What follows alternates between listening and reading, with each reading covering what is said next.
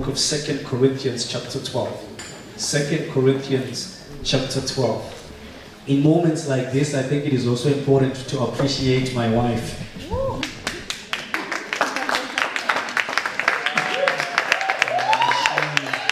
You know, she takes care of me. I'm not an easy guy, but she manages me. Uh, yeah, it's good to have you as a friend and, and, and lover. Amen. Second Corinthians chapter 12, verse 1 to 10. It's you know, if you want to go deep with God, you need somebody who's going to steer you to go deep with God. And, and she's one of those people that, that are keeping me on my toes to go deep in the Lord. Um, and, and you know what? Because she scrutinizes every sermon I preach, I can't afford to preach junk. And I can't lie to you because she'll be on my case. And, uh, and, and I can't live any other life because she'll be also on my case. so, so, but it's, it's great, and, and, it's, it's, and, I, and I say this um, because it's important to make sure that you've got somebody who, who's steering you on to go deeper in the Lord. Amen. Amen. That's our, our, our theme for this Feast of Grace. Deep, deeper with God.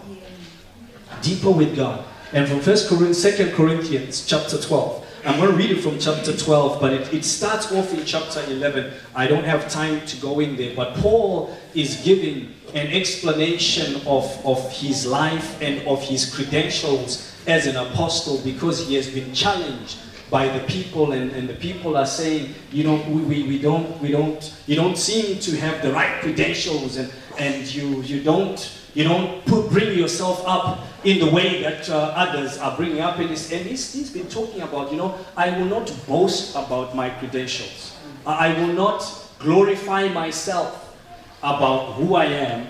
But what is important is that I, I, I, I, I, glorify God. And mostly when people talk about this chapter, they are looking at the part which says, My grace is sufficient for you. For when, and Paul says, When I am weak, then he is strong, or, or God makes me strong. Right? So I just want to read and says I, I must go on boasting. So so he's so just to uh, uh, and, uh, help you to understand that he started from chapter 11 and says I must go on boasting although there is nothing to be gained. I will go on to visions and revelations from the Lord. And, and just to tell you that I can boast about something, I will go on to revelations and visions from the Lord. I know a man who 14 years ago was caught up to the third heaven. Whether it was in the body or out of the body, I do not know. God knows. Verse 3 And I know that this man, whether in the body or apart from the body, I do not know, but God knows, was caught up to paradise. So he says he's caught up to third heaven and that third heaven is called paradise. And he heard inexpressible things that man is not permitted to tell. He has heard some deep stuff that I cannot tell you. I, and, and here Paul is saying about this man as if he's talking about somebody else, but he's actually talking about himself. And, and, and, and he goes on and says, he goes and says, I will boast about a man like that, but I will not boast about myself except about my weakness. Even if I should choose to boast, I would not be a fool because I would be speaking the truth. But I refrain, so no one will think more of me than is warranted by what I do or say, or because of these surpassingly great revelations. Therefore, in order to keep me from becoming conceited, I was given a thorn in my flesh, a messenger of Satan to torment me. Three times I pleaded with the Lord to take it away from me, but he said to me, My grace is sufficient for you.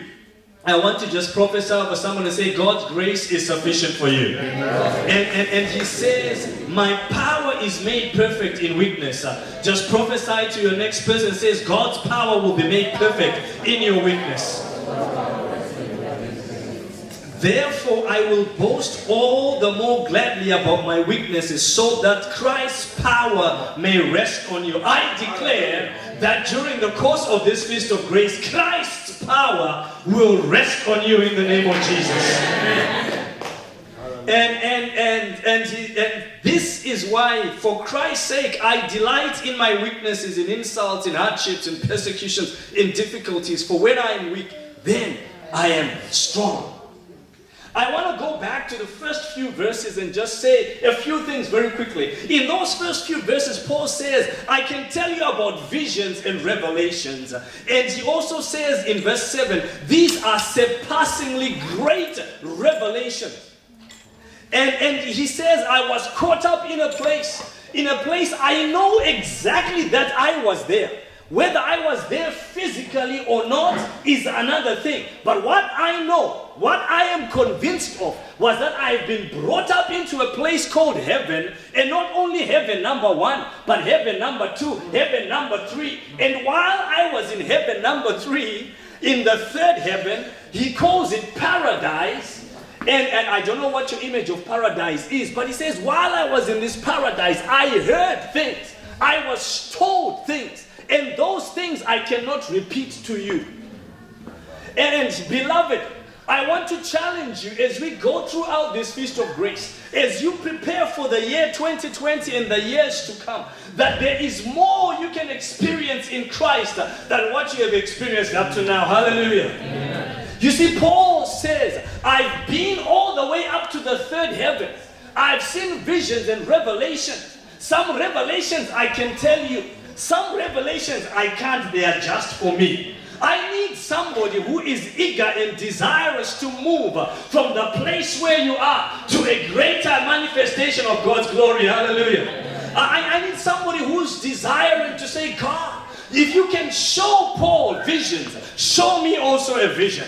Show me also a revelation. Open to me, God, something. And I believe God is going to be opening things for you. Let me just tell you these things. So, so desire to have an encounter with the Lord. Amen. Amen. And, and not only just an encounter, but an encounter will transform your life. Amen. You see, whenever you have an encounter with God, it should transform your life. It will transform your life it will change you to become more of what God wants you to be. Now, the second thing is an encounter or, or, or, a meeting with God is an experience you have with God. Desire to have an experience that just goes beyond what you've ever experienced up to now. God is more than ready to meet us at that point. The second thing is it is a moment of meeting. Desire to meet with God. It is a moment where God brings something into your spirit. God brings something into your life. It is a moment for you to receive a word. You need to receive a word. A word that will change your life. A word that will give you direction. It is a word that gives you a, a way to go.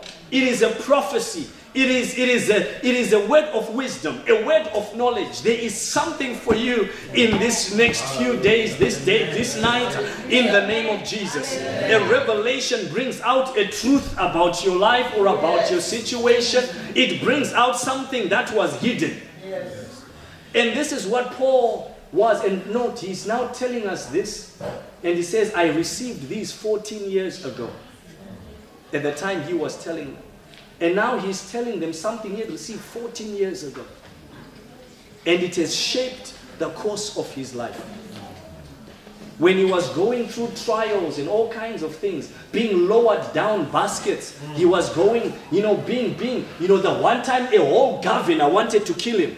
And he, he escaped out of it. Why? Because of the revelations he had Because of the visions that God had given to him. So as we are going to take communion in a moment, I want to challenge you to desire to have an encounter with the Lord, to see something in the Spirit, to go into the Spirit realm. Desire that your life will grow to that level because that's what we're talking about when we're saying we become deep with God. Desire that your relationship with God becomes so strong that it cannot be shaken. Shaken. So strong that it cannot be broken. That you have a testimony that says, I know this God. It's not just a teaching, it's not just a revelation. I know this God. And my last point is, is that desire also to see Christ's glory appearing before you. Because God can show his glory to you. Like he showed to Moses, like he showed to Joshua, like he showed to Paul, like he showed to Peter, like he showed to the disciples. He can reveal his glory. He can reveal his glory. Like he showed to John on the island of Patmos, he can reveal his glory to you.